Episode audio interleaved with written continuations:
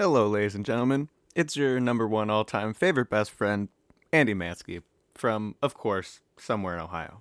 And uh, today, I have an interesting episode for you guys planned. Um, if you're a fan of the last episode, you'll probably like this one less because it's more just me talking about stuff. But if you're bored and you have uh, nothing better to do over the next 20, 30 minutes, then come, enjoy, partake of my knowledge. I don't I don't know if this is really knowledge, it's more opinion and experience. Just just come on, pull up a chair and, and enjoy our time. Um God blessed me with a snow day. And that's and God blessed you too because that's why why you're getting this. I had originally planned on doing an episode over the weekend, and then that didn't happen, and then a snow day happened. I figured, you know what? Somewhere in Ohio needs an episode too.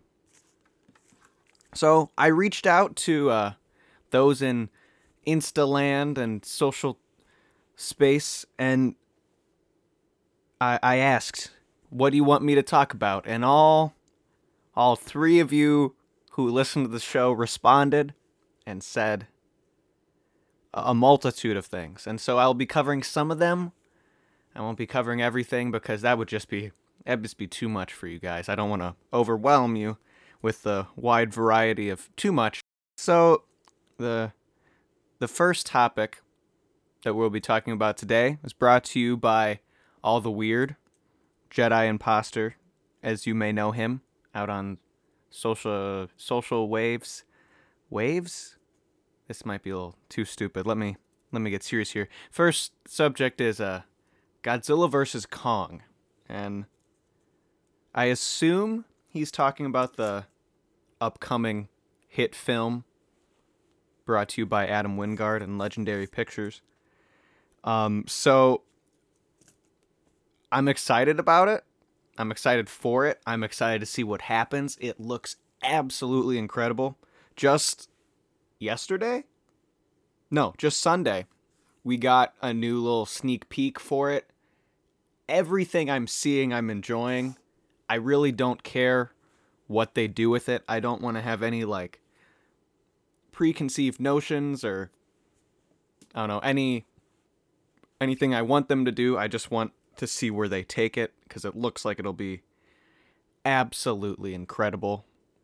We get Kong, we get Godzilla, we get those bat things, we get Mecha Godzilla question mark, which is like yes, it's Mecha Godzilla's coming. I mean, that's super exciting. Um, I'm a I was a big fan of like the all the MonsterVerse movies. I was gonna say like the last few, but honestly, I love them all. But especially especially the last few. Man, this is really just ramblings today. I, I hope you're liking it. This this is what you guys wanted. You could have given me real topics, but nope, nope. This is this is what we're talking about today, guys. So, on the subject of Godzilla versus Kong gets brought up, are you are you team Godzilla? Are you team Kong? I get people asking me constantly, badgering me. What are you? Tell us. Just tell us. Fine, fine. I at first I wasn't gonna say it, but I'm sorry. I'm Team Kong. Skull Island just won me over, and I'm Team Kong. I'm sorry if this disappoints any of you, but it is what it is, and I'm Team Kong, and I'm I'm Team Kong for life. At least for this movie. You know, we're talking original Godzilla versus Kong. You know, I'm Team Godzilla because I mean, come on. Anyways, that's that's the first thing. That's our first little little segment. And now, also brought to you by All the Weird, is cool places to visit in Ohio, which is a question or like a, a suggestion I probably should have taken a little bit more seriously. But instead, um, my suggestion for any of you wanting to visit the great state of Ohio, if you're just passing through via I 90, stop by in Ashtabula at the Ashtabula Town Center, which is undoubtedly the weirdest mall I have ever been to ever, and probably will be ever. I think it's an absolute that that's the weirdest mall ever. Do you feel safe? Sometimes. It's not like you're going to get like mugged, maybe. There's not enough people there for you to get mugged. The, this mall features no anchor stores. You know, you don't like those big department stores telling you what to buy at what price? Don't worry, there aren't any of them. But what you do have is a Radio Shack. A Radio Shack? I thought they closed all of them, but, you know, apparently not. There's one in Ashtabula Town Center. Uh, there's a gun store. I I don't remember the actual name of it, but hey, they sell guns in a mall. Ashtabula. Uh, there's an antique store in the mall. I think it's called the Curiosity Shop. It's a really cool place. I could spend a lot of time there, and I have spent a good amount of time there. Um, no anchor stores, but there is urgent care, you know, in case you break your leg. There's an urgent care. University Hospital's urgent care attached to the to the mall. Because nothing says shopping like sick people and I don't know. Uh Oh. Wait. Oh, there's this like homemade homegrown GameStop like ex- if you know northeastern Ohio, well, I guess it's not just northeastern Ohio, but if you know like the Exchange or it's like a GameStop where it's like they sell video games, movies, and like it's more of a buybacks. You know that used to be used to be a thing. Rest in peace, buybacks. You are a real one.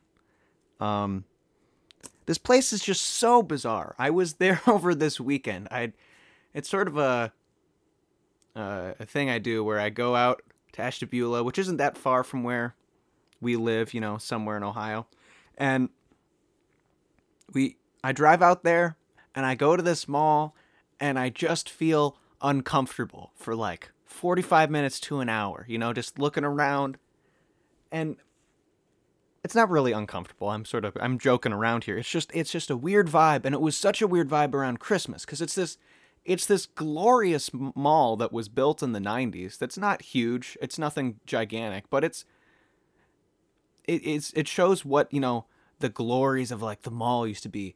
But it, it's just empty for the most part. There, except for a few stores. There's like a Bath and Body Works too, I want to say. There's like a few stores you may know, and then a few takes on stores that you may know. There's like a Joann Fabrics in the mall, which is just bizarre. There's you know there's a few places you might know, but it's just it's so empty. I've never seen a lot of people in there. The stores are frequently closed when it seems like they shouldn't be. It's it's just a really really weird place. Oh, also, if you're hungry, go someplace else because there's only one one food vendor in the food court. It's just it's just empty. Besides one like knockoff uh, Auntie Anne's pretzel place, and there's a Mexican restaurant attached to the mall that I've not worked up the courage to eat at yet. It's just it's such a weird place. Weird vibe. And then there what when I go there and then there's like some thrift stores around Ashtabula that I I frequent that you know, you can find some pretty cool stuff at that that's sort of my little Ashtabula loop. You know, go up and then see the lake, which I could drive 5 minutes and see the lake. I don't know why I go up to Ashtabula to do so great library that I was finally able to visit. You know, go visit Ashtabula. It's the it's the Appalachia of northeastern Ohio. So take that as what you will for fun time to visit. Next topic. Favorite restaurants. This was suggested to me by my dad, Matsky Mark on Instagram. My favorite restaurants in no particular order are Swenson's, which is a chain down in uh, Akron, that serves burgers and fries. Amazing place. Highly recommend it. Just make a trip down. You won't you won't regret it. Um, also, a place I really enjoy near Akron is Fishers in Peninsula. Um, if you're ever in Peninsula in the national park in Cuyahoga Valley National Park, I would highly, highly recommend stopping at Fishers. Great food, great Reuben there. Um, it's a frequent stop of the STM crew. You know, maybe you'll maybe you'll find us there. Know, planning a little, little next step in STM. I don't know. Um, not Chick Fil A. I can tell you that much of favorite restaurants. I've had very bad experiences with Chick Fil A, like eating it and then feeling very sick and then becoming very sick multiple times. I should have learned my lesson after, you know, puking it up once. But no, it's it's been twice and then almost a third time. Man, if you like Chick-fil-A, you do you, but I'm going to stick far away from it. Far, far away from it. Um another great place to eat is not around Akron. Uh it's Charlie the Butcher's. It's a place in Buffalo, New York and there might be other places, but they serve beef on weck there that is just just to die for. I've I've been there quite a few times. My aunt and uncle used to live up in Buffalo and we'd stop there all the time. It's amazing. Highly recommend it. It's just it's just crazy. And if you have the opportunity to have beef on weck anywhere else, it's probably to be amazing. Beef on weck's you know, beef on a weck roll and weck's like this salty bread. Yeah, let let me Google it because I feel like I'm not doing this doing this justice at all. So while I'm googling stuff, allow me to just okay. Here it is. Beef on weck is a sandwich found primarily in Western New York State, particularly in the city of Buffalo. It is made with roast beef on a kum kummelweck roll, a roll that is toasted with kosher salt and caraway seeds. Kum, kumo, kumo, kumo wek, kumo. Let me let me figure this out. This is a little journey we're going on together. Kumowek roll. Okay, it's not working. It's a weird spell. It's a salty salty roll with roast beef. It's just it's so good. It is. I want to drive to Buffalo right now and and get one, but it's snowing and I can't. Our next suggestion is tips on cinematography, and that's from Sydney. And I sort of feel like I may not be qualified to give, you know, some tips on cinematography, but, you know, I have a little experience under my belt. And on IMDb, it says cinematographer by my name, which is cool. So here's my tips. Um, my expertise is in documentaries and in the cinema verite style, which is, you know, rough. and but you can make your frame, you know, you can make what you you film look good fairly easily, especially if you're shooting in gorgeous locations. But it, it doesn't necessarily have to be that way. Um, this summer, I was I filmed two documentary projects back to back, and it was it was really interesting seeing the differences in the two because I shot both with Small Town Monsters. I was a cinematographer on both, um, on the Trail of Bigfoot: The Journey and The Mark of the Bell Witch, and we shot those about a month apart. And what I noticed in in the difference in the two was one in on the trail of Bigfoot the journey, the crew, the people involved were equally a, part of the story and like what I needed to film as the people we like met along the way, like the people we interviewed. Um and so when I would try to f- frame a shot or when I you know would be looking for shots, you know, we're basically filming constantly the second we get out in the woods. But when I was looking for a shot, it could be anywhere, anything, and needed to include Seth, my dad, Adam, Alex, it needed it to include them because if they weren't there in all the shots, it just wouldn't feel the same. You know, you wouldn't feel like the crew is involved with the story. And I've been watching rough cuts of the journey for about a couple weeks now. And, you know, seeing Seth as a part of this is really important to to the story, not to spoil too much with it not being out yet. But then you go to like then you look at how we filmed Mark of the Bell Witch, which there were, you know, is is more of a typical small town monsters documentary and more of a typical documentary, you know, with interviews and just trying to literally, you know, document the location with the crew not being a part of it. But we did have several times where we went out in the woods and, you know, were sort of not really investigating, but we're getting to these like more historical places, like when we visited John Bell's grave.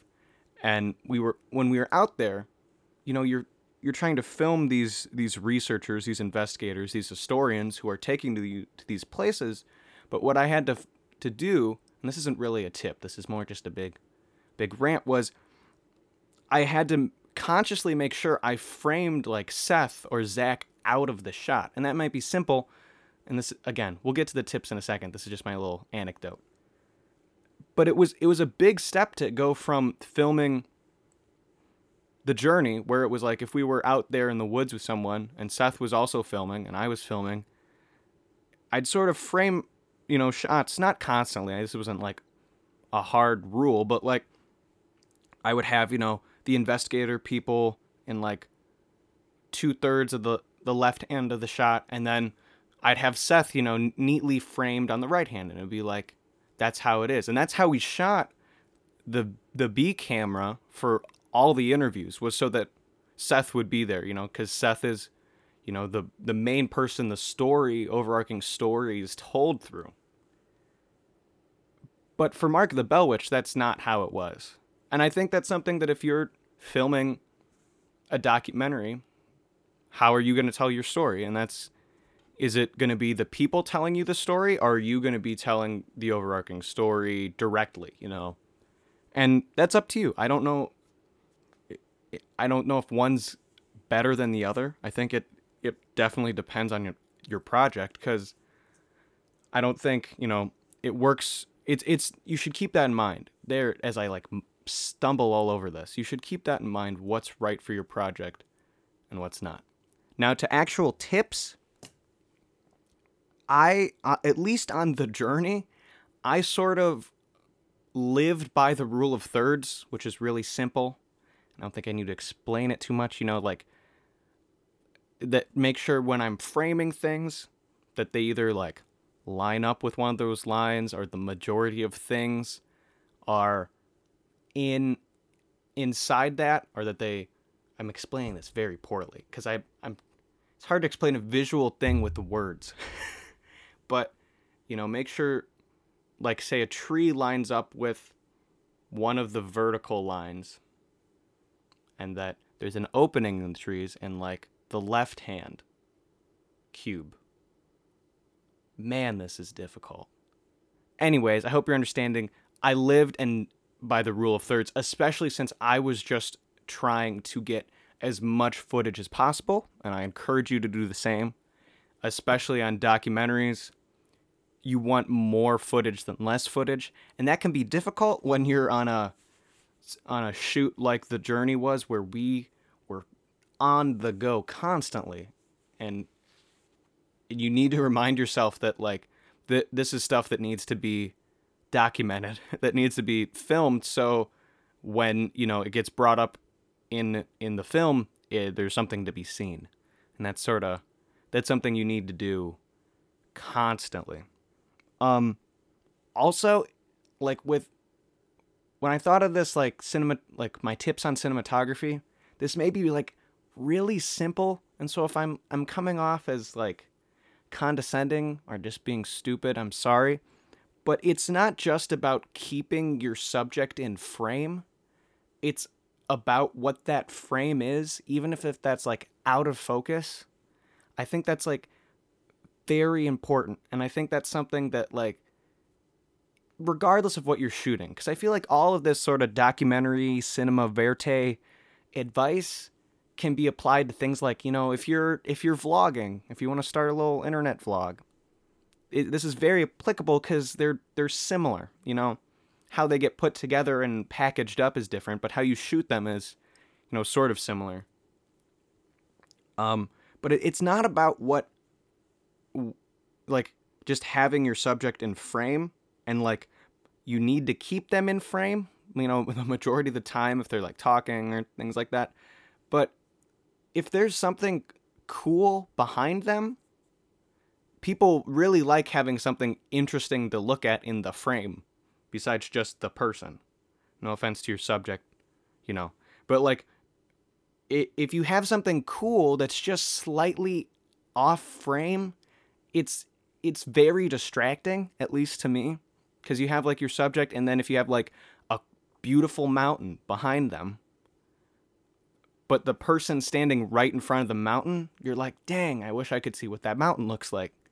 But if you just moved the camera a little to the right or you took a step to the left, you could get it you could get it all in frame and that's just a, a much better shot. Sort of to wrap this all up, my little rant on cinematography and mumbling and stumbling over what I'm trying to say is something that really you should that was like impressed on me, not even through like shooting stuff, but through just watching movies and like learning about them is remember I learned about this thing in a class in high school.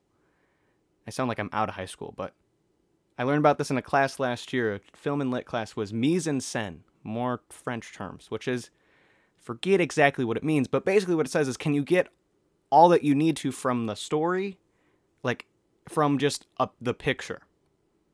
And sort of what I want to boil that down to is when you're filming, can you get all the information you need to from like one screenshot of your footage? And it doesn't need to be like crazy good, but like at least all the information about the shot from one screenshot of your footage, like of your of your clip, what you're filming. I mean, even if that's like I guess that's sort of like bad it's sort of bad advice, but it's like, and there are some exceptions, you know, like that. That doesn't say you can't like pan away from your subject ever.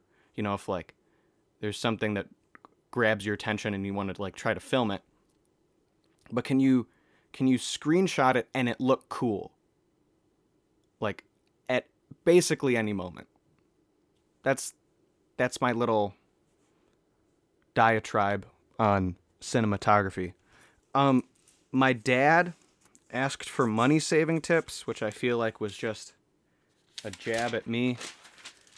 Uh, just don't spend as much money as you would if it's a lot. Ask yourself, hey, is this a lot of money? And if you say yeah, then just don't buy it, dog. Just don't do it. Just don't, but also that that's what my notes say and I don't I don't understand. Oh, and you don't need what's cool to be cool. Don't think you got to buy what Flavor Flav is saying is the hottest stuff. You know, buy what you think is the hottest stuff. And if people don't like it, then that's their issue. You do you, dog. You do you. Please. I'm begging you. Don't don't listen to them haters. You got this. Yeah. Okay. So my dad also asked for music recommendations. Think that was him? Hope that was him. And you know, it's it's kind of funny that he asked for this cuz that's originally what episode 1 of the show was going to be was me talking about like the top albums of 2020 that I liked while it was still relevant and that would also then give me more time to work on what episode 1 turned out to be and I was just like, "Nah, I'm going to talk about Night Siege and Paranormal now. And I just recorded it.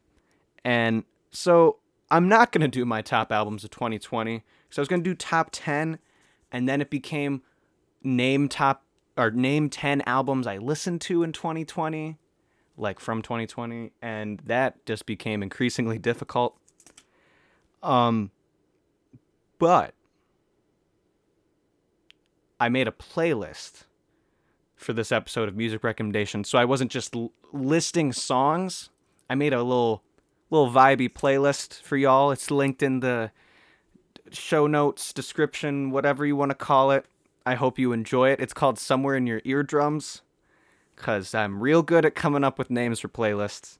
Um I hope you enjoy it. It's really random. Like let's let's check out the playlist. It's I know there's like some 70s rock on there. I know um there's some like 90s rock. It's mostly rock music and then like a little little funk thrown in. Got a little bluegrass action. It's I literally just threw songs on a playlist and I hope you like it. I'll I'll maybe update this playlist as as I feel like it cuz I sort of feel like it needs a little bit of work. So if you want to check in back on somewhere in your eardrums in the in a later date, by all means. Um, Sydney also asked for overrated and underrated cinema, and that sh- is going to be an episode of its own. I feel like because I feel like I could just that's its own episode of just ranting and and just me mumbling about what I think of movies to myself. And also I feel like it I want to do like a little more research than just what comes off the top of my brain. Because I mean, I did think of like overrated the thing that like popped in my mind when I thought of overrated movies was Marvel movies and Chris Nolan movies. And I just feel like that's that should be its own show. And underrated I really don't know. Like I I don't feel like I'm I'm like cool enough to know anything that's like underappreciated that I think's like some like masterwork of cinema. Um I watched a movie like last summer, two summers ago that was like Tower Records or something. That movie was like really good. And I I remember talking about it with like a friend of mine, being like, this was really good. And they're like, yeah, it was. Uh, that movie's pretty good. I'm trying to think of other movies that I feel like people don't know. See, I promise I prepared for this, but I feel like I should like as a cool cinema kid, I should be able to like list a few, but I just don't. Princess Mononoke is not underrated at all, but I I watched it last night and it was just so so good. Oh, here's underrated cinema. Cool Hand Luke. I'm pretty sure it won an Oscar back in the day for something or like won enough awards, so it was appreciated in its time, but I don't hear anyone from like my generation talk about it, probably cuz they don't care because why would we watch it? But I've watched it two or three times and I love it. I love it so much. If it's sort of like early stages of the anti-hero in movies, Paul Newman's is the lead of, you know, the salad dressing and it's so good. It is so good. This just popped in my mind and I'm so happy about it. Cool Hand Luke, check it out. It's on Netflix, I'm pretty sure. Go watch it right now. You will thank me. You will go, Andy, thank you. Thank you. You my life has been changed forever by Cool Hand Luke and I'll say that's that's just what it, it's about. Am I going to summarize the movie? A little. It's about a man in a prison camp in like the south and that's all I'm gonna tell you and it's so good because that's all I remember. Except, and then he goes on the run. He breaks out of prison. He's on the run for a little bit. That's a mild spoiler, but it's like, not. It's so good. It's it's gorgeous, looking. It is awesome, awesome, awesome movie. I'm just gonna say it's great, and that I I know that's what people want out of recommendations. They don't want reasons why it's great. They don't want, you know, a valid explanation. They just want someone repeatedly saying good things about the movie. So Cool Hand Luke, check it out. Maybe I'll do an episode about it. Maybe I won't. Um that's about oh, book recommendations. Book recommendations was another thing Sydney asked for. Um well, I've been reading this book called Frauds Frauds, Myths and Mysteries by Kenneth Feder.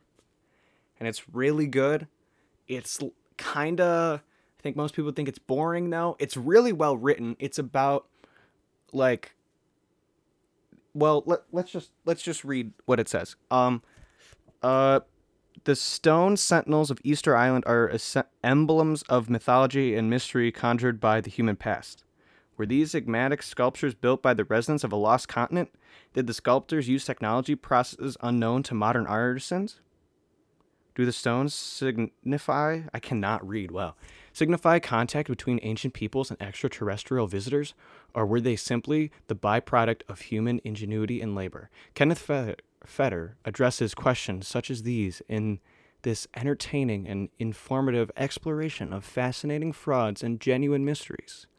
Through well known or uh, well chosen examples, he demonstrates what is and what is not. The scientific method, in the process, he clearly conveys why the, ver- the veritable past is as exciting and intriguing as the fantasies concocted by the purveyors of pseudoscience. And it is so good. He spends the first few chapters just talking about the process of science, and it's absolutely fascinating because it's something that sort of brought to my attention is that, you know, science isn't just coming up with with theories and data. There's also, you know, creativity involved with how people come up with these things and interpret things. It's so good. He talks about if you're interested in in mysteries of the world and like specifically ones in archaeology, which is you know, what the book's about. I would highly recommend it because he does a great job of explaining that, you know, his basic thesis is most of these mysteries, quote unquote mysteries, are just people who don't know what they're talking about. And I like that. And there's more to it. There's more to it. He's less dismissive than I make him sound. But it's really good. I'd really encourage you to pick it up. Um, I've been reading that, and I'm trying to think what else I've been reading. Oh, I'm about to start reading some classic Sasquatch literature, such as uh, "The Best of Sasquatch Bigfoot" um, by John Green. Uh, Sasquatch Bigfoot. Man, these titles. Am I right?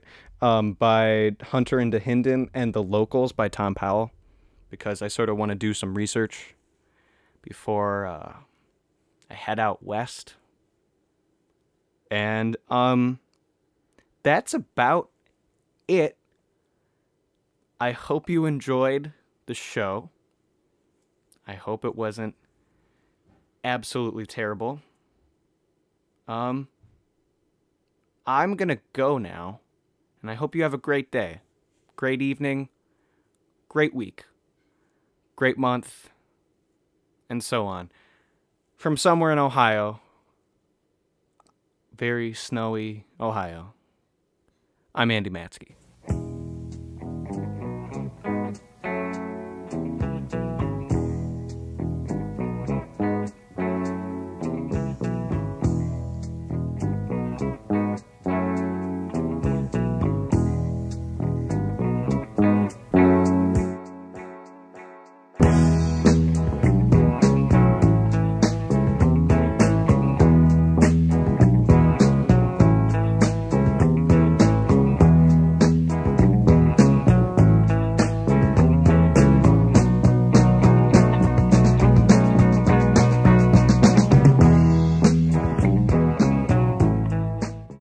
Oh well there's there's the moon